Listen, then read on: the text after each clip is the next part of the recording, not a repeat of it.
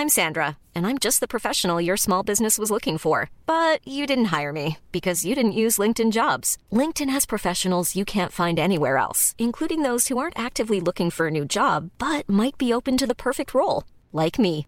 In a given month, over 70% of LinkedIn users don't visit other leading job sites. So if you're not looking on LinkedIn, you'll miss out on great candidates like Sandra. Start hiring professionals like a professional. Post your free job on linkedin.com/people today. Millions of people have lost weight with personalized plans from Noom, like Evan, who can't stand salads and still lost 50 pounds. Salads, generally, for most people, are the easy button, right? For me, that wasn't an option. I never really was a salad guy. That's just not who I am. But Noom worked for me. Get your personalized plan today at Noom.com. Real Noom user compensated to provide their story. In four weeks, the typical Noom user can expect to lose one to two pounds per week. Individual results may vary. Mom deserves the best, and there's no better place to shop for Mother's Day than Whole Foods Market. They're your destination for unbeatable savings, from premium gifts to show-stopping flowers and irresistible desserts. Start by saving 33% with Prime on all body care and candles. Then get a 15-stem bunch of tulips for just $9.99 each with Prime. Round out Mom's menu with festive rosé, irresistible berry chantilly cake, and more special treats. Come celebrate Mother's Day at Whole Foods Market.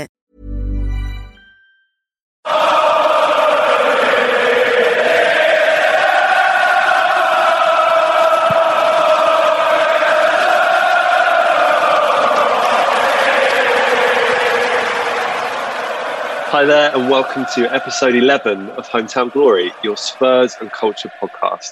I'm Charlie, and we've also got Ash, Rosa, and Tom in tonight. Billie uh, is unfortunately celebrating his birthday, so can't be with us. But we wish, of course, our pal a very happy 50th birthday and hope he's enjoyed his big day. Um, right, we're recording as Spurs stand on the edge of potential glory or disaster. The past week suggested it might be the latter, with the bracing, humbling, and completely inept defeat at Chelsea in the first leg of the League Cup semi, followed by 70 minutes of agonising FA Cup action at home to Morecambe. Fortunately, though, Lucas Moura saved the day, and we live to fight another day against Brighton in the fourth round. Now, I want to know how did everyone find those two grueling matches? Um, much has been made of what a reality check they've been for Antonio Conte and us fans um, has it drained us of all hope? Tom, hope wise, where are you? I think those the two games against Chelsea and Morecambe just really reminded me that we've got no strength in depth. To be honest, it's embarrassing that we have to bring on our best players uh, against teams like Morecambe and Moura, and that we need to yeah we need to bring on Kane and um, Lucas against Morecambe to save the day. It just feels like we should at this point be able to rotate people into our team. And you know, the Chelsea Chelsea strength and depth is just um, ridiculous. Obviously, they've got a lot of money to spend. They started a hundred million pound striker uh, against us, who uh, has been out of the team for a lot of the season. But their second eleven, I would take most of their second eleven, and particularly any of their central midfielders. Kovacic, um, Jorginho, Ruben Loftus-Cheek, Kante, like their depth is incredible, and yeah, that those two games just reminded me of of that, and kind of being five 0 down to Chelsea on aggregate over two games this season is pretty awful, isn't it? Really, and another one to come, and sorry, two more to come very soon in the next fortnight, which is just staggering. Um, Rosa, are you similarly kind of morose following those two games? Is there anything you took from them to draw positives from? Mm, not really. I think there was just nothing new. Um, I think we we sort of talked about it last week, didn't we? Really, where we said we can't rely on the second string, and we. But I also feel like we've never been able to rely on them. I was discussing this earlier, and like even when we were good, like even when we were at our best under Poch, I just like we never did it. We never we never did it in the FA Cup. We never did it in the Europa League. There was never anything beyond more than what like 14 players max who you could really rely on. I don't think so. In a way, like like nothing about the Morecambe game, the way it played out, surprised me really. Um, I'm not. I just we we can't be looking at that at, at this stage, to be honest. I think so.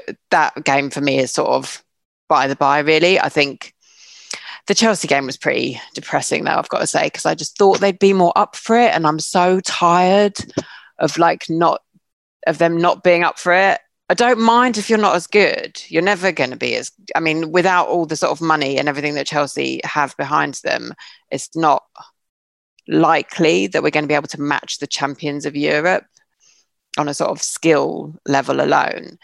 But they looked quite beaten from early on which was just in, which was the most depressing thing. I think it just felt like if we did improve in the second half, I guess, but you know, I am I'm trying to find positives, and I think the only thing that I can look at, I guess, is if I look at everything sort of overall. So if I look at um, the Liverpool game and the Watford game and most of the Southampton game, that shows me a reasonable amount of quality at times and a reasonable amount of desire at times and fighting to the end of the Watford game. So that's there. Just like none of it happened at Chelsea.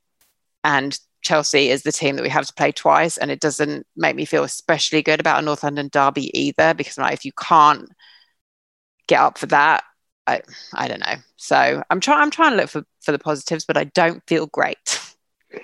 It was um I mean I suppose in a way they were up for it in the sense that they were just completely terrified by it and the you know the, these occasions it doesn't matter who's managing us it doesn't matter which players are sort of wearing our shirt it just seems to be this recurring theme that they just go to bits in these in these matches and you know it seems to be sort of sending Conte into you know a bit of a tailspin that he's having to perform you know miracles not just on a sort of tactical skill level, but also he's expected to sort of completely change the DNA of, of these players in terms of how they approach these games, which might just mean that, you know, not too many of them are, are here by the end of the summer, perhaps. Um, Ash, tell me, tell me your thoughts about the last, the last week. Um, I don't think there are any positives like at all, to be brutally honest. Like the only positive is that I forgot that the Morecambe game was actually happening.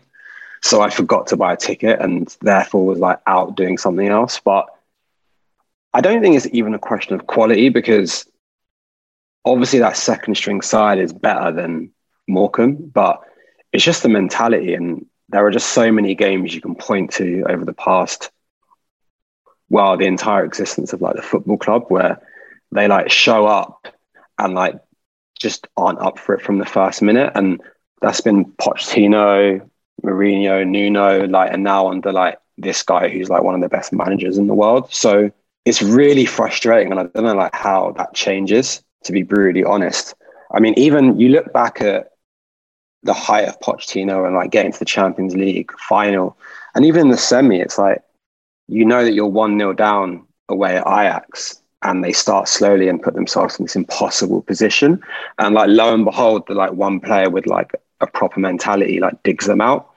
And like he had to come and, on and do the same like at the weekend. And it's just really boring.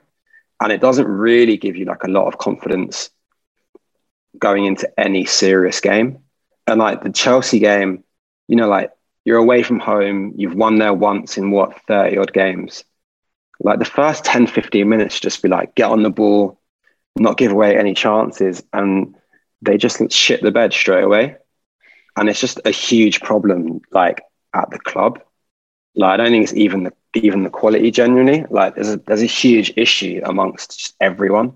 Maybe like mm-hmm. we're maybe we're part of it as well. I'm not sure, but yeah, it's a big problem. Um, speaking of mentality, I feel like there's one player that's sort of grabbed headlines regarding his mentality and his approach to the Morecambe game, particularly. Um, that's of course Tanguy Ndombele. Where where where do you guys stand with with Tanguy now? Ash, I want to go to you first. I feel like you've been sort of defending his honour. You've been sort of cheerleading as best you possibly could in the face of growing evidence that this is a guy that um, is sort of stringing us all along. Really, how was was you know that that slow walk off the pitch and you know basically a sort of you know, sticking a middle a middle finger up to the fans? Was it the final straw? Have you given up on him? Where are you?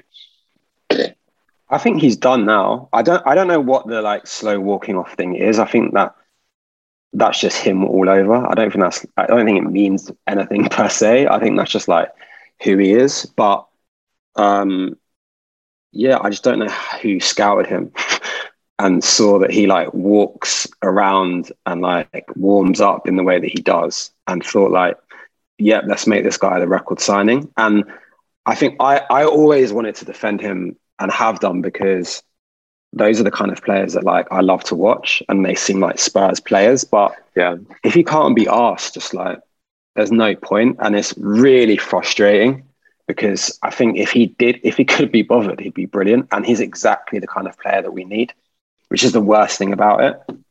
You'd also assume that he doesn't like want to play himself into a move either, because you know you think he'd want a couple of big performances so he can get a move to a half decent club, but he's not still not putting in any effort. So I don't know what he wants for for his future, and we're certainly not going to get anywhere near what we paid for him back, are we? And I don't know who's going to pay him two hundred thousand pounds a week like we are. This is it. Like I, I try not to get angry at individual players in that way, and I try not to be a kind of oh they get paid so much money and like give nurses footballers wages and stuff like that. But like fucking hell, man, Tanguy, like give a nurse your wages. like I can't like he's made so much money and he's done nothing like nothing i can't i can't fathom that sort of sometimes i think i've got a bad work ethic but like like i don't i don't know. I just i think he just must be sort of slightly delusional as well. I feel like is does he just read like like Tanguy Truther Twitter the whole time, where they're all like people are just constantly like like turning themselves inside out to defend him in ways that are sort of hilarious and also quite sad. But it's just like, is that all he reads? Then he thinks, based on this, I'm definitely going to get like a move to like what was it today, like a big Champions League club. Like maybe he is like his agent has is obviously a genius because like we fell for it, or then maybe we're the only club in the world who would do that. I don't know. The whole thing is just so infuriating and baffling. And I'm just, just now I'm like, I'm sick of it. I mm. just get rid. And to be honest, Celso, you can join him. um, Billie in our text group today shared some stats with us. Um, apparently, Tanguy has made seven big chances in two and a half years at Spurs. Um, for context, Højbjerg has made five this season, um, and Son has made 30 in the same time, um, aside from all the goals that Son scores, of course. I just, yeah, it's just what what do we do with him? I mean, like everyone said, he's on 200 grand a week. He's got another, I think, what, three years, two and a half years on his contract because we gave him a six year deal.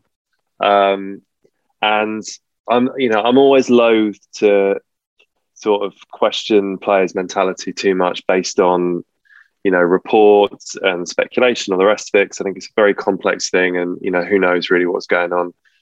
But it does seem like he he plays with the attitude of someone that feels that Tottenham are beneath him, and that you know he can't understand why he's not playing for Real Madrid or Bayern Munich or someone.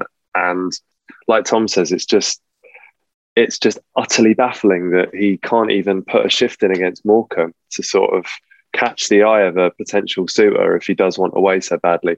But then today you see reports that actually he's perfectly happy at Spurs apparently, and you know he probably is because he's you know he's earning two hundred grand a week to not really play football all that often. So perhaps who knows? Again, I, I, I, feel like questioning mentality of footballers is, is a sort of dodgy dodgy line. I know that in the midst of like him walking off slowly, like everyone's sort of concentrated on that. But going back to the mentality thing and like the way that we played over the past like two games, like that isn't the main issue or the main thing that like really concerns me at all. Like we, I like we know what he's like and what he's been like because we're like two years into this thing now with like him and Lo Celso. But there are so many issues at play. Like we can talk about like Tanganga, for example, or Dele, and there's just so many problems. And I, like, it's easy mm. for us to just like, I don't know, go on the, the Tanguy thing for like an hour because you yeah. talk about him all day. But yeah, we've got a lot of problems, basically. Well, I mean, I, I think for me, I think watching the game on, on Sunday, the, the biggest thing was again just Tottenham Hotspur playing a game of football without a striker because we have one striker on our books. And, you know, someone like Bryan Gil for example, it is really quite damaging to his development and progression as a Spurs player to have to play in those sort of matches. You know, he finally has an opportunity against what should be a really fun team for him to be up against at home. And instead, he sort of forced the players like a false nine running around doing his best, but with no clear idea of what he's supposed to be doing. He's not physically built to play up front against Morecambe in a cup tie. And, you know, because of this completely, you know, ridiculous failure of squad management, this self destructive thing that we've been obsessed by for years in not really ever, ever getting a competent backup or partner for Kane or whatever you know, we have to watch these teams that can't even take apart Morecambe because they're not built in the proper way. It's ludicrous. They could have that that team, that first team that started on Sunday, could have played for about four and a half hours without scoring a goal, without Lucas or Kane coming on to save the day. It was preposterous. And part of it is because, you know, a lot of those players are not good enough to play for Spurs, but a lot of it is that we have been left with this lopsided, bizarre squad, this sort of Frankenstein's monster of all these different players that have been bought for different managers with, you know, ignoring these huge glaring gaps in the squad that we have. You know, players like Joe Rodon, these sort of not good enough guys that were cheap that came in instead of other players. It's it's that the the depth is a is a mess. Tom, stop me before I sort of collapse. I think um, we kind of have to mention that Conte's not blameless in this, at least in, for the Chelsea game, particularly, I think. He should now know that he can't play Skipp and Pierre together, or at least that there's nowhere near enough creativity at centre mid. I think a week ago I said Skipp was playing really well and Chelsea are so strong in the middle and control games that this is it's a massive game for Skipp, but he didn't rise to the occasion. And I, I, think me and you, Charlie, are both massive Højbjerg fans, but he needs a rest or he needs to, I don't know what he needs, but he's not playing very well. He was, oh, undo Jose, he was potentially my favourite player. He was certainly our best defensive player for quite a while and really protected the um, the defence when it was so shaky. But oh my god, he's in a really bad run of form, and I, I mm. think um, Conte needs to give him give him a rest really and and look, play some combination of Lo Skipp, and Winks. Yeah, I I feel like Lo Celso is actually.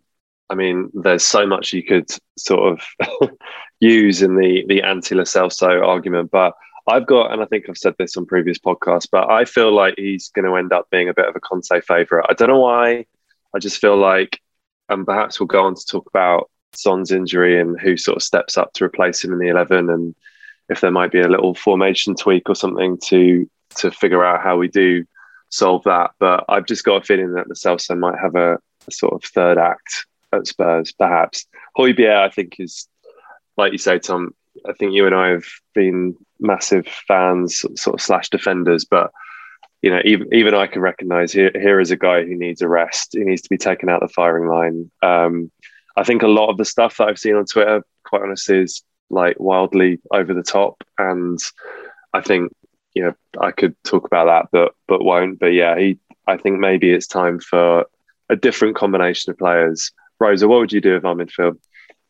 Yeah, the Højbjerg thing is just really it's such an interesting one though, isn't it? Because I feel like we talk about this all the time.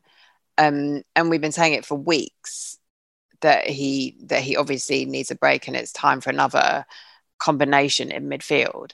But like he doesn't even get substituted.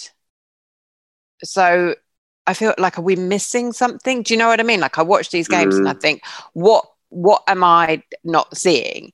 What what does he have? What is he bringing? Is it that you know he's older? Is Conte trying to protect Skipp because Skipp's so young? it's just really baffling to me. Like the Skipp thing was a bit of a shame, wasn't it? Because I thought I did have the sort of fear that he might kind of go into this game with all that pressure and then it would just be a Mm. bit too much, to be honest. And I want to defend him on the basis of his age, but then it's also, you know, we've also been talking about how good somebody like Declan Rice is. So, but then at the same time, you know, these are these are the players that we have, and I don't want to, Yeah. you know, I don't want to Yeah. hate on all of them. So, and he's one of our, you know, bright um spots. So I don't know. I think at this point I would I would take Højbjerg out and I would and I would like to see, you know, Skipp and Winks maybe. Um I guess that's part of the problem with Ndombele, isn't it? Because the formation that worked against Liverpool was him, but now we, we can't presumably play him. I don't know, maybe we can. Mm. I don't know. The Højbjerg thing is just one of those mad things where I think maybe but it was sort of similar with Eric Dier, really, where he just kept being picked and kept being played by every manager. And I just couldn't. I was like, you're terrible. Get out of my club. And now I'm absolutely furious at him because he wasn't available last week. I guess So, I guess I a lot know. of it, you know, I, I imagine that Conte has come in and tried to identify players that he can rely on in terms of, you know, sticking up for his teammates, being a sort of leader on the pitch, and we are not blessed with too many of them, it seems. And you know, for all of Højbjerg's limitations, I guess you know Jose felt exactly the same. You know, he was constantly having to bring Højbjerg on in. I seem to remember tons of those like crappy Europa games where we were wobbling and Hoybier would come on and it would all sort of calm down again because he would sort of organise things and you know do that kind of um, unsexy stuff. I think the difference now is that Højbjerg seems to be playing at a much more exhausted level and you know can't really rely on him sort of pointing at people and shouting and doing all that organising if he's not able to actually execute at a decent level. I, I also wonder as well with him if he's suffering post COVID and you know he seems to have had a significant dip since coming out of the team. Um, Worth saying he's also COVID. played a hell of a lot of football, hasn't he, Højbjerg? Yeah. I think, did he play every minute of the Premier League season last season? Yeah, he was one of two players. I think it was him and Ward Prowse played every minute for outfield players. yeah, and then the Plus, Euros of course, as well. the Denmark summer as Yeah. well. You know, that was a big emotional summer. So I think it's just whether or not Conte feels, I guess, he can take him out for the games you've got coming up. And if he does feel like here is one, you know, of my very few on-field leaders, there aren't really bigger fixtures than a sort of cup semi-final second leg against Chelsea and then a North London derby. Um, we should talk about the Chelsea game. Um, is anyone confident? Does anyone think we're going to do it? Just resounding silence, really. Ash, Not particularly. Um, the ma- I mean, the, the, ma- the, ma- the mad thing about that whole game is that we're still in this tie. Like we, Yeah. if we nick an early goal and you know we're at home, who knows? But like I said before, you made the point about Højbjerg and the lack of leaders. There's just there's just a squad full of children, and like it's hard to really think who you can rely on in those like moments. But we're definitely still in it, so who knows? But I'm not I'm not that hopeful to be really honest. I was I was Chelsea talking to a, much depth. I was talking to a Chelsea mate, and they were um, they were really really annoyed that uh, we they didn't get the third goal. They're sort of overwhelming. You know, obviously they were pleased that they outplayed us, and and you know we didn't score and all that sort of stuff. But they were just so pissed off that they didn't get a third goal and just put the game to, put the tie to bed, and that there there is now this lingering thing where like you say, Ash, if we do start well and we don't concede a silly goal in the first sort of 20 minutes or whatever, and, you know, Lucas is on one, Kane perhaps has one of those matches, who knows? Tom, are you feeling in any way confident? What's the Dier situation? That's my main question. Can, will he be back? I mean, Conte seemed to suggest that the, I think he said it was a calf injury that he picked up in training on Saturday, and he seemed hopeful it wasn't a major one. Now, whether that means he can play at Chelsea, I don't know, or if he meant perhaps more, you know, he'll be back for the derby on Sunday. I don't know, but I, I mean, what a mad world that we're like praying for Eric Dier to come through in terms of you know what a staggering improvement Eric Dier has made in his form that he is now also from a leadership perspective as well. Because I think you know we saw in the in the Chelsea first the first leg like what a shambles we were in terms of organisation mm. without him, you know, sorting them out back there. Sorry, but I just can't watch Tanganga against Chelsea midweek. It's just not fair. It feels it's, like we're mm, putting him in harm's way now, and it's it's it's it's cruel almost. Yeah, that's the biggest problem. Like, it might.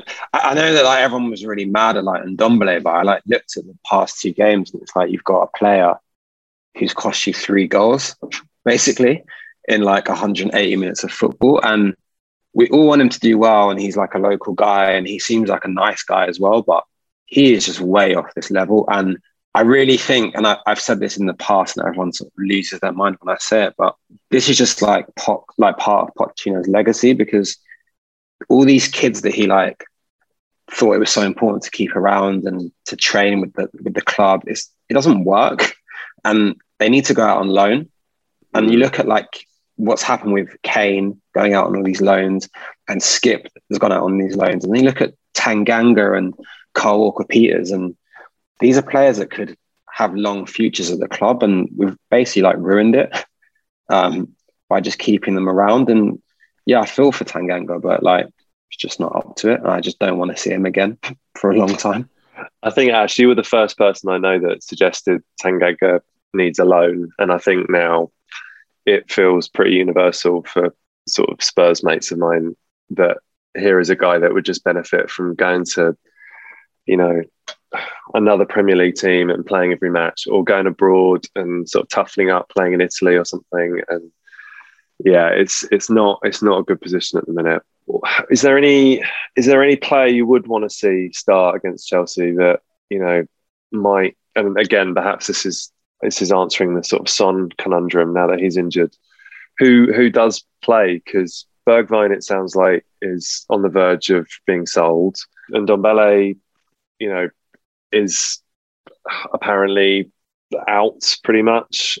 Dele is in a real trough in terms of form. Is it Lo Celso comes in and we play sort of him behind Lucas and Kane and go to more of a sort of three, four, one, two, like um, Conte would play at Inter? Tom, who who would you pick? I think Lo Celso's the only option, really, isn't he? You, as you just listed, the players yeah, who. I mean, Bryan's perhaps not quite there yet. Maybe. I mean, maybe he is. I don't know. Yeah, I like I like Bryan, and like like you said, playing him against Morecambe with a kind of team of mis underperforming misfits perhaps isn't fair. So I don't want to see Dele or Ndombele. So yeah, it's going to have to be Gil or Lo Celso. Ash, what would you do? Would you? I mean, how, would you mix it up like in a big way? Anyone that you would bring in sort of out of the cold or anything? I mean, I think Winks deserves to start, and it pains me to say that, and that's like the spot that we're in through this like mismanagement of the squad. But he's been involved in like a fair, like a couple of goals recently, and I think when he came on the other day, we looked better. We need to get them. We've got effectively we've got to score like minimum two goals. So I think he deserves to start. And yeah, I guess it is a toss up between Bryan and and uh, Celso I would probably go for Bryan just because it's a bit of a wild card. And I think when he came on, he did create the one chance that we had in late in the mm, game. So, so yeah, that's what I'd do. Um, give me your give me your predictions, score predictions. Tom, you first. I think we probably lose two one. Lose two one on on the night or on aggregate? Sorry, yeah, on the night. Yeah, Ash, um, your your prediction, um, please. I I think maybe like we'll win one 0 and it like won't be enough. I mean, it's not like Spurs to sort of fail gloriously. So I, don't know where you're getting that idea from, Ash. Um, I reckon we'll take it to penalties and lose on pens.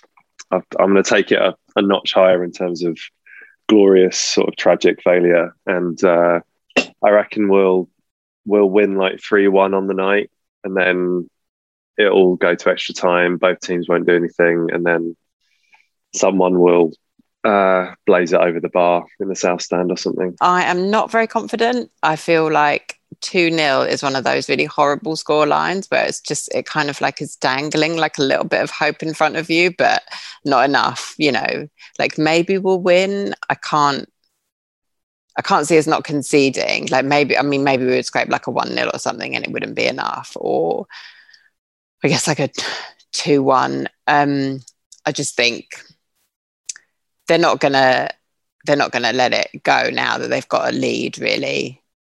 I can't i just don't think i just don't think we've got enough really. And basically that's it. I, would like to believe but i really don't. And i did um, say i um, didn't want to play arsenal in the final so you know this way. It's definitely not going to happen.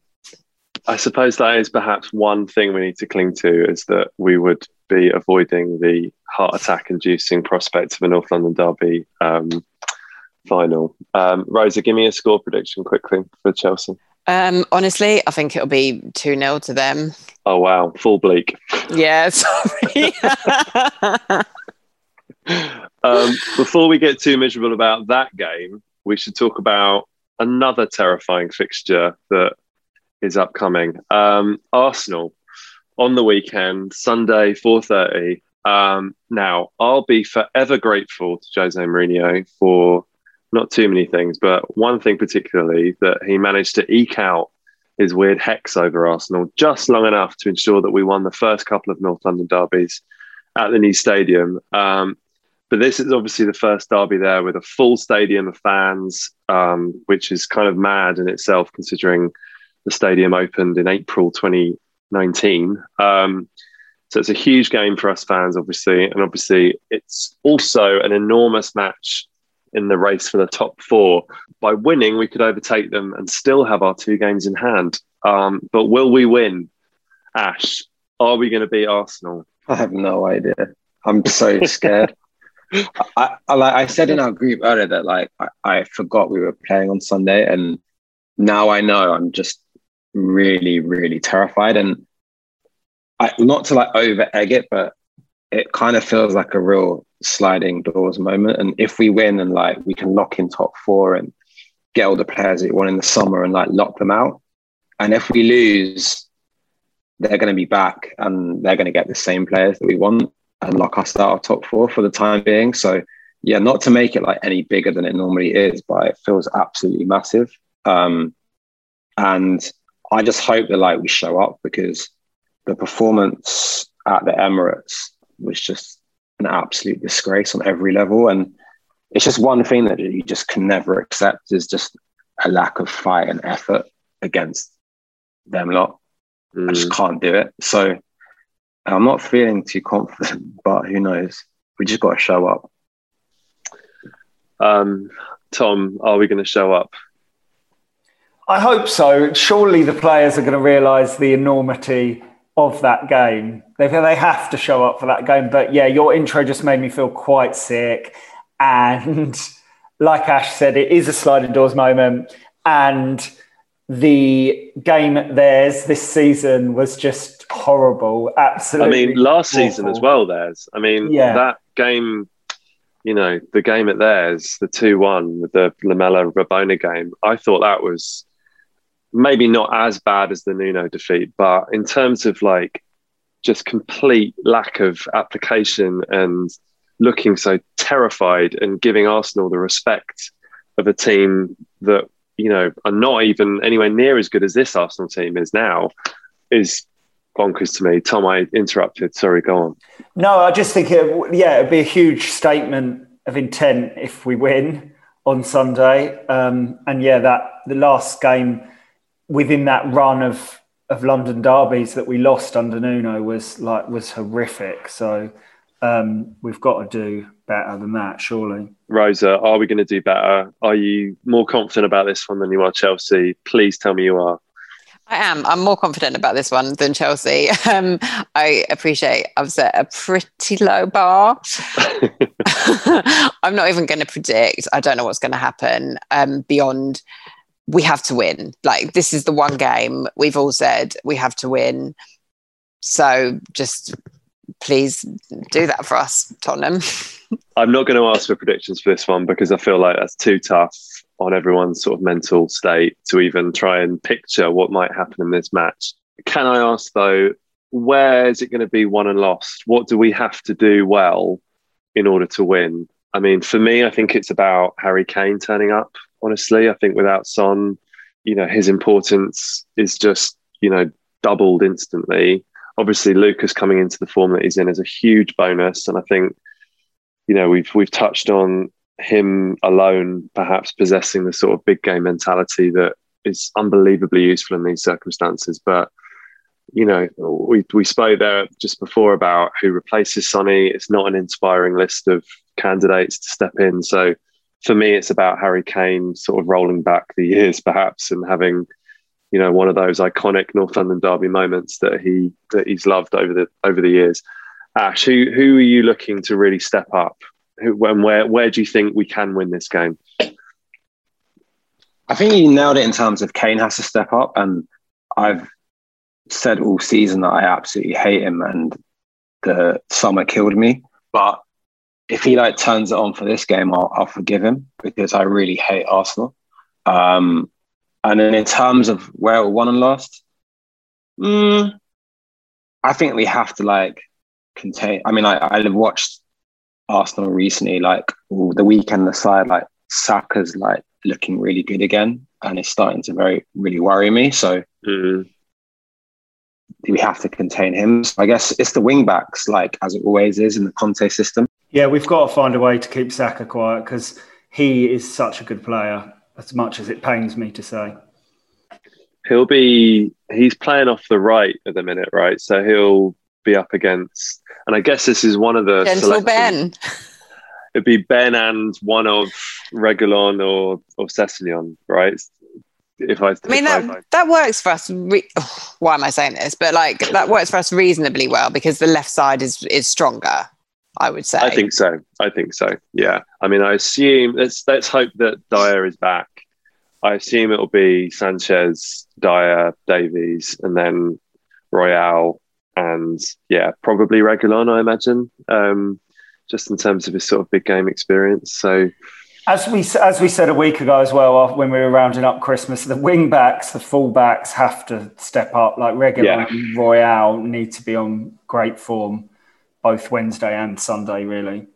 And I mean, also, I think you know, I'm I'm definitely guilty of this massively in terms of like over egging how good Arsenal are at any given moment. I live in mortal fear of them. It comes from having Arsenal in laws. Most of my good friends are Arsenal fans I'm surrounded by them 24 7. I'm haunted by that football club. And indeed, you know, we are entirely, like Ash says, we are, I can't think of another rivalry where in, we're in complete lockstep with them on pretty much everything. It's like, you know, we're both going up against each other to sign um, Vlahovic at the moment. We seem to, every single player that gets linked with one club, we're linked with the other. We're always in this battle for top four. It's just unending this Arsenal thing that we we have, and yet, yeah, are they actually that good? Like, how good are they? Ash, tell me they're rubbish. this is the weird. I, I don't think they are that good. And if you if you look at even recently, like Arsenal did that amazing thing of like losing to Man City, which they were lauded for, like up and down the country, and then they follow it up by losing to uh, Forest even before that, you look at like who they've played and like where they're on the league table, and they're not beating like big sides and good teams. So honestly, like, I, I really think if we like if we do the business on Sunday, like we can end their season. That's how like big it is, and it'll like. I not I, I don't know like it really is that big and like it will mm. put us like ahead of them two more games in hand and it will just be like a, a, massive meltdown on every front and like i think like the manager will be under like huge pressure as well yeah so that's where i, I, mean, I don't think they are that good we you know we as fans have got and we will and the atmosphere will be unreal but yeah we've got to you know we have to show up big time i think on sundays you know. Obviously the players need to do their bit too but i think as fans like we were saying it's the first proper derby in that stadium with a you know 62,000 people. It's gonna hopefully the atmosphere is gonna just be unreal and I just hope that the players turn up. Rosa any other derby thoughts I'm with Ash in that I just like they surely are not that good. They like lost to Everton, like Everton, who are just an absolute shambles. So what they what they are doing again now, I guess, is beating the rubbish teams quite comprehensively, and which they were always pretty good at.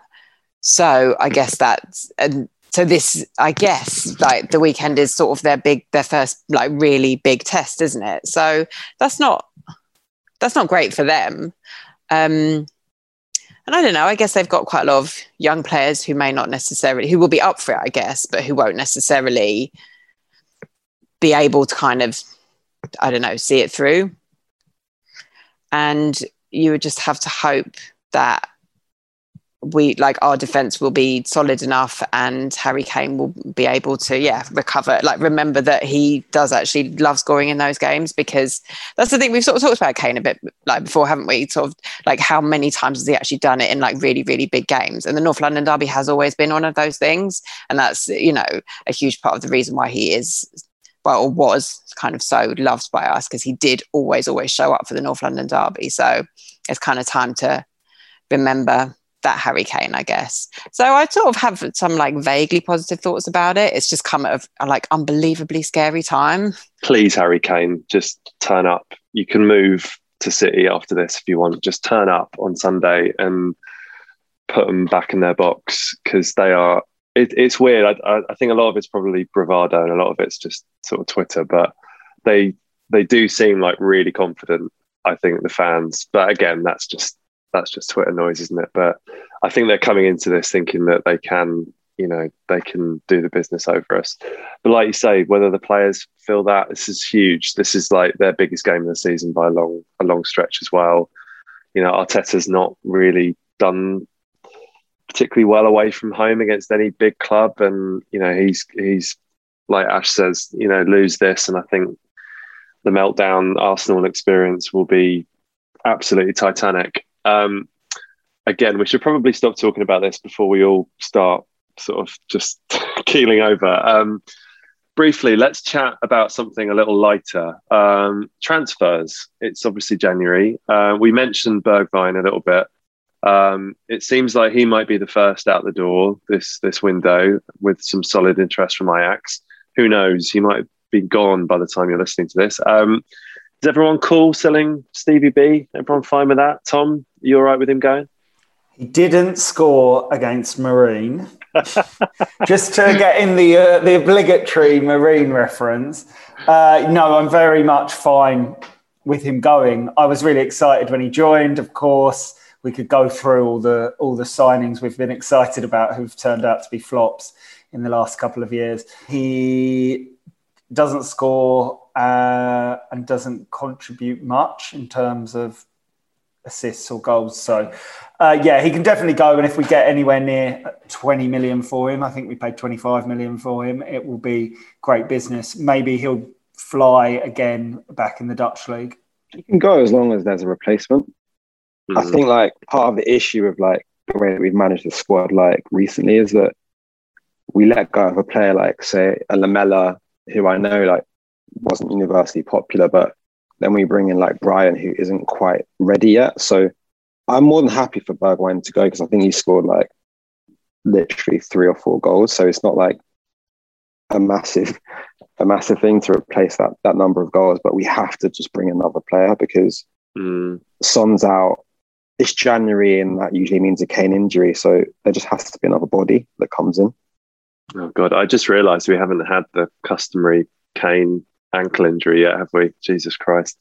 Um, and also, I mean, I think, you know, the, the transfer thing in terms of replacements, you know, we just don't replace with the right types of players often as well. I mean, Bergwijn's sort of the perfect case in point. He signed a few days after Eriksen left, and it's classic Tottenham to sort of watch your one creative sort of genius number 10 type player leave and just sign another winger because they're available and you know basically affordable at like 25 million and you know it's reasonably fashionable to sign sort of Dutch wingers so that'll do that's fine it's completely ignoring the massive sort of gaping hole that losing one of your most important players for the last five seasons has, le- has left Rosa, where are you on Bergwijn? I can't remember your your Bergwijn stance. Yeah, I absolutely don't care about him at all. that's that's my stance. he can go. I'm fine with it. And to be honest, I don't even feel like we necessarily need to replace him because, like you said, he was brought in as to replace someone that he shouldn't have been replacing. So I actually sort of feel like he was a kind of extra body in there anyway. And I think at this point, I'm just we've just got we've just got to get rid of some people and. Mm you know, really like and like we supposedly had Eriksen's replacement kind of ready in Ndombele. So it just didn't. The problem, the problem with Spurs, as ever, is that we can't. We have to be so good at transfers, and we are like nowhere. We're not even anywhere near that. We are markedly terrible. So I don't, I don't know. Like the only times we've, you know, we've got lucky basically with, you know, finding a striker down the back of the sofa and um, Son basically, who I don't think anybody saw that coming either. Um, so I like transfer. I, I do feel a little bit like Steve Hitchen. It's kind of kind of transfer window rolls around. I'm like, oh my god, I hate this time of year just because the hopes get everyone's hopes get so high, and I'm like, I just I don't you know I don't even dream about getting another striker anymore. Like that hope's just been like extinguished in me because I just don't think it's going to happen. Um, and I don't even know who like for example for example if we really like i would love an Eriksen replacement now but i'm almost like can we just not can we have Eriksen back? Like the rumors about that have just got me more excited than anything. I'm like that's fine. I've seen him play. I don't even know. A sort of creative midfielder just seems they seem like gold dust really. I don't even know where we would get one from. So yeah long story short like cvb can go. I don't really care. Eriksen if you want to come back please do um one player that does seem to be on its way, you imagine, um, Adama Traore, who is destined to become, I guess, the new Lamela in terms of who, you know, you'll probably have like massive pro Adama people and massive, this is the worst thing to ever happen to Tottenham. He is, you know, awful. He doesn't score, he doesn't assist. I don't care about his dribbling, blah, blah, blah. Um, are people in favour of Adama, Tom? What do you reckon? I'm totally in two minds. I think, do we need another midfielder with no end product? I Probably not. No, especially if we're just about to get rid of Bergwijn. But I think it, Billie kind of won me over a bit on um, on our text group uh, by saying, you know, remember those days of Aaron Lennon kind of flying forward and everyone suddenly out of their seat. I think there there'll be a, that clearly is a Traore effect, um, and he's only 25, uh, so you would think Conte can mould him. You know, I'm sure uh, we must have mentioned Victor Moses a few times. He's the one that's always pointed to as the kind of uh, magic that Conte can work on a player. So yeah, he's still 25. I don't know. I'm totally torn because I'm so frustrated with all of our midfielders who can't score or assist. So I'm pro. I think I know everyone talks about his end product and you know his lack of goals and assists. My thing is that he did actually put up pretty good numbers in the one season he was playing with Son and Kane level forwards in Jota and a pre-injury Jimenez. He had 12 assists and six goals in 2019-20, who he's been coached by in England as well. Uh, since arriving in this country, he's been coached by Tim Sherwood, Remi Garde, Aitor Karanka, Gary Monk, Tony Pulis, Nuno, and Bruno uh, Lage. I don't know how to say Bruno Large. Is it Bruno Large at Wolves now? I don't know. Sorry, Bruno. Um, and it feels like whilst Bruno Lage is a good coach, I think he's kind of given up on Traore because he's not signing a new contract, so just can't really be asked for them. So I do wonder, like Tom says, the old Victor Moses um, sort of thing. Can someone like Conte, with his exacting system, his sort of meticulous, this is what you do when you get the ball here, this is what you do when you get the ball there, is he arguably the only coach in world football that could sort of fix Traore in terms of what he does in certain situations? And, you know, we are talking about someone with like almost singular talents in terms of speed and skill and ability to get the ball from one end of the pitch to the other in like 0.3 seconds. So I, am in. I think as a wing back, it could be a ton of fun. Um, apologies to Emerson Royal. Um, who's with me, Rosa? I'm with you. I'm with you. Um, yeah, but you know what? Why not? And also, like, really, Tottenham, like, who do we think we are? we could just say, you know, when you when you read out his like skills, I was just like, I'm not going to say no, no, we don't want that. No, thank you. I'm up for it. And just as an aside, do you remember when Gary Monk was like the next big thing in management? Yeah, uh, that was a, that was a Swansea team, wasn't it? And then uh, was he one of those managers that got swallowed up by Leeds? The yeah. sort of Leeds like broke him, and then nothing ever again. And then that's um, it. Yeah. Also, another um, aside. I wish my name was Bruno Large. what a name! What a name! We can start calling you that, Tom, if you want. Yeah, Tom that'd Large. be good. Please. No, no, Bruno Large is better, definitely. Just a full, a full Go for the full thing, a full rebrand. Yeah.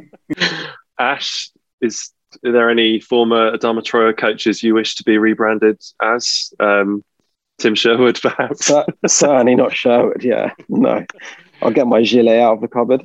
Um, but I, I, I, do want Traore if Conte wants him. I just want yeah. to give Conte whatever he wants. That's all I care about. And if we can yeah, get him agreed. in before the weekend, yeah. yeah. if we can get him in before the weekend and he can score the winner and like just make all the Arsenal defenders shit themselves, even better this is what I keep daydreaming about. What a guy to bring off the bench in a North London derby. I mean, this could backfire dramatically and he could sort of give the ball away in his own box or something. But I just feel like, yeah, what an impact sub this guy could be, particularly without Sonny.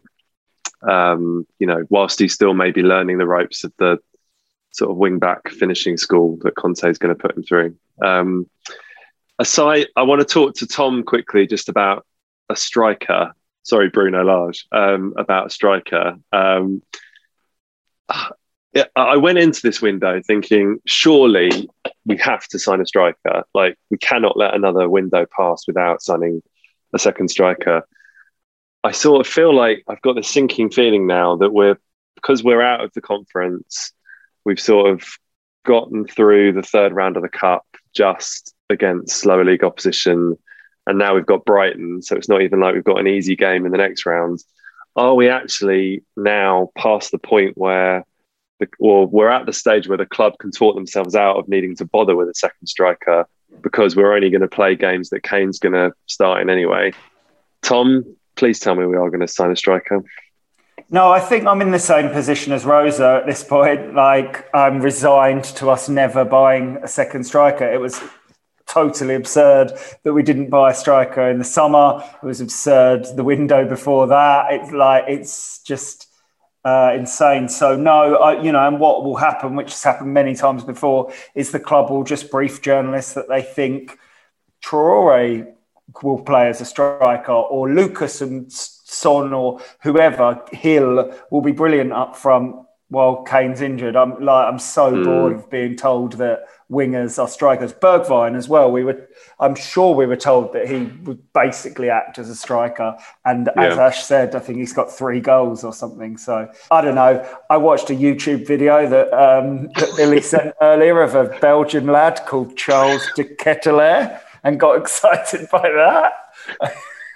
I mean, that's just, it's just ridiculous that yeah i'm left watching a video of a 20 year old and getting excited. But um yeah maybe we'll do it. I don't know. I don't know. No I'm, i've got no hope that we'll sign a striker. I feel like we are going to sign i think we will get Adama and i think we will sign another player. I just it seems so far-fetched though that i can't think who or how or what. Ash do you reckon we're going to be active and actually deliver on a couple of players? Yeah i do. I think we'll get like two or three. I have no idea who they are, but I'm just waking up in constant fear and like checking socials that Arsenal don't get the Fiorentina striker. Because if they do, I'm going to be in full meltdown mode like you've never seen before. It will be unprecedented. so that just can't happen. It just like cannot happen. And if we get him, then top four sewn up. But yeah, I think I think we'll get someone in for sure.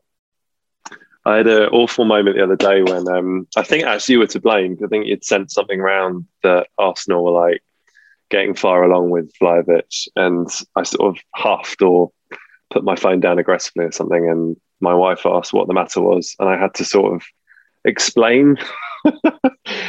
and when you unpick the tragedy of being so impacted by the idea that not my club. Another club will sign a 21 year old Serbian striker that plays in Italy.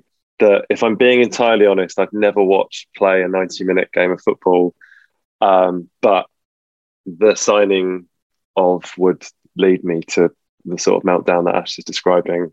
Sort of puts into context what this sport does to you, doesn't it? It's just ridiculous. Um, Bruno Lage in your videos of teenage Belgians. Um, is there any what what do you reckon we will do then, Tom? Do you reckon we'll do anything at all other than perhaps Adama, the wing back, come striker, come winger, come midfielder? We'll be told he is.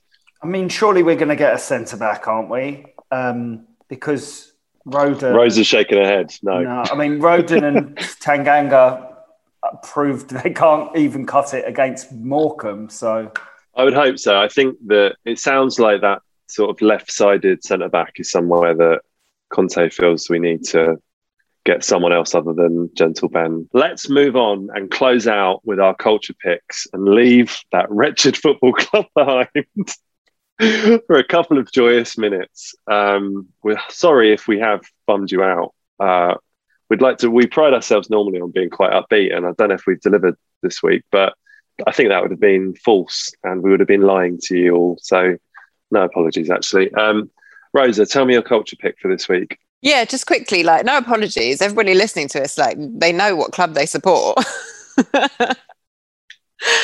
um, my culture pick, well, I'm a bit sad about this, mine this week, actually, is sort of carrying on the theme because I watched The Power of the Dog um, over three nights last week, which maybe was part of the problem. And I, I love Jane Campion. Um, like, The Piano and Bright Star are two of my favorite films but this one just was a real letdown to be honest. Um, so I, I, sort of i can't recommend it but i just did want to talk a little bit about it really quickly.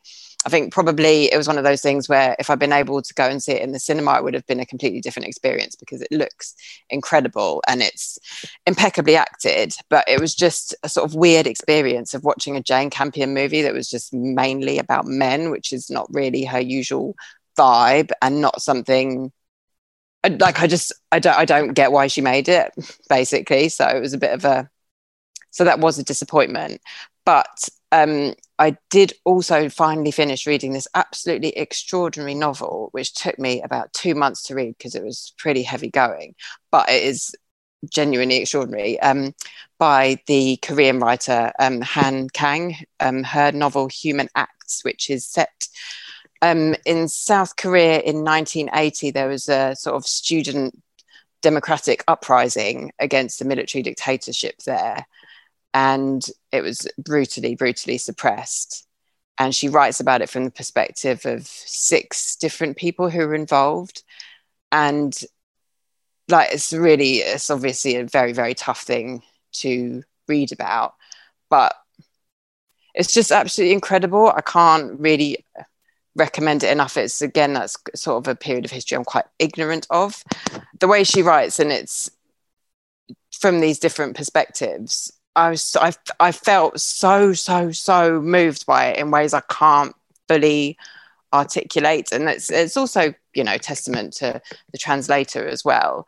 Um, it's just a, a, an exceptionally written novel, just kind of giving that's so that is very human. Like it's a great title, Human Acts. It's very empathetic. It's very wise. It's unflinching at what it's talking about, what it's looking at. Um, but you don't. So you kind of put it down, feeling really sort of awestruck by the real people who were involved and their sort of bravery, really. So sort of a testament to how brave human beings can be at the same time as how sort of cruel they can be. So I'm so I, would wanted to read it for a really long time, um, and I'm so so glad I did, even though it took me a very very long time to get through it because it's a tough read, extraordinary but pretty tough. Wow, and I loved hearing you talk about that, Rosa. Thank you very much for your two picks. Um, Ash, give me yours, please. Only I can top Rosa. That was, but none of us can really every amazing. week, mate. Don't worry about it. um, well, I just started watching the new season of Gomorrah, which I mentioned previously uh, on this podcast when we hired Conte, which is absolutely amazing. It's definitely that. Um, and then I've been watching these music box documentaries on Sky. They're very depressing though, but there was like there's a few episodes. Uh, one of them is about DMX and his life, which is really beautifully done. There's one about Woodstock '99 and how it just descended into chaos. And there's one about Juice WRLD, who's like a recent rapper who sadly passed away, but all amazing stories and really well done. So I definitely recommend checking those out on Sky if you get a chance. Very cool. Tom, over to you. Nice, thanks, Ash. I need to watch those and start Gomorrah as well. Uh, two quick things. Uh, it seems weird to be recommending the album that's going to go to number one in probably every country in the world this week. Uh, but the Weeknd's new album, Dawn FM, is very good. There's a really great, the kind of four or five tracks in the middle are really good, include a great Tyler the Creator verse, who some he somehow turns in 30 second guest verse, verses for people and like steals the show every time. And there's a big kind of, across that album, there's a big influence of like Gary Numan and Yazoo and 80s electro pop. Um, so yeah, I'm enjoying that album. And then very different. I'm reading uh, a book about Robert Maxwell, the um, kind of media tycoon uh, who died and fell off a boat, and of course um, has this child uh, Ghislaine has been in the news recently. He, well, the boat he fell off was called the Lady Ghislaine because um, he named it after his favourite daughter. Anyway, he was a spy, a Labour MP. He owned the Daily Mirror. Um, and you know his his empire fell apart. It basically we've talked a lot about succession on this show, but it will like it seems more than believable when you read this book about Robert Maxwell. It's called um, yeah the Fall, uh, and it's by John Preston, who wrote uh, Very English Scandal, which was on TV, and The Dig as well, which starred Carey Mulligan, that was on Netflix. Nice. Yeah, truly, truly rotten family, the Maxwells, right? Like, mm. yeah. I remember and- when he died and he'd like swindled like all of these pensioners out of all their money, like and a criminal. These are some good picks this week, guys. Um, I am going to recommend a couple of things. Um, the first thing uh, is The Lost Daughter, which is on Netflix. Um, I just there's lots I loved about this movie, but I particularly love seeing two just incredibly charismatic but totally different actors in Olivia Colman and uh, Dakota Johnson on screen together, um, sort of dueling it out almost. That was just a real treat. Um, Maggie Maggie Gyllenhaal is clearly an incredible director. Um, anyone who can adapt um, an Elena Ferrante novel so effortlessly is clearly someone to watch. Um, so definitely recommend watching that because it's on Netflix now. Um, and then the second one's not actually very cultural at all. Um, aside from perhaps sort of lovely sweeping shots of Turin, um, Andrea Pirlo's wardrobe, and the architecture of some of the players' houses. But I have been watching the uh, Juventus All or Nothing season on Amazon Prime, um, partly because um, my wife's got COVID at the moment, so we're sort of split off into different rooms for our, our evening watching, and I've um, descended into sort of stereotype and just watching football more. But it's it's pretty it's pretty good, um, and it's quite interesting from a Spurs perspective because you get to see old uh, Fabio Paratici in action, um, sort of behind the scenes, and you realise just how integral he was to pretty much everything Juventus did. Um, sort of almost acting as kind of manager, really. And Pirlo is very much the sort of first team coach, and all decisions go through him. So, from a Spurs um, perspective, definitely um, a lot of interest from from that angle. Um, also, just fun. There's a brilliant, brilliant scene where Ronaldo just has like a massive meltdown and like a massive, massive baby. And it's really enjoyable to watch because Juventus aren't actually that good in that season. Um, anyway, those are my picks. I thank you for yours, guys. Um, and I thank you for your thoughts, fears, and opinions on everything Tottenham Hotspur this week. Uh, I'd like to say I thoroughly enjoyed it. I'm just really frightened by what's what's to come this week, but fingers crossed. Let's just hope um, a week today we're recording and all exactly. in an amazing mood because we've beat Chelsea and Arsenal. laughing at how lily livered and terrified we were a week ago. Ash is shaking his head. Come on, you Spurs, we can do it. We can do it. Um, Billie's not here to see us out, but um, someone else can say uh, up the Spurs. Bruno Lage, I think it's one for you, mate. Up the Spurs.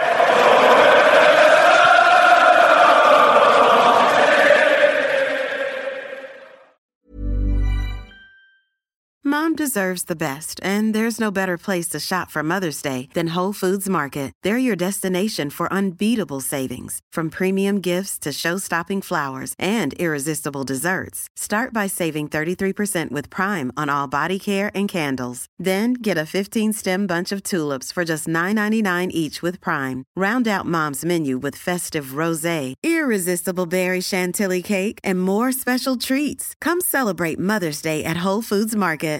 Hey, it's Paige DeSorbo from Giggly Squad. High quality fashion without the price tag. Say hello to Quince.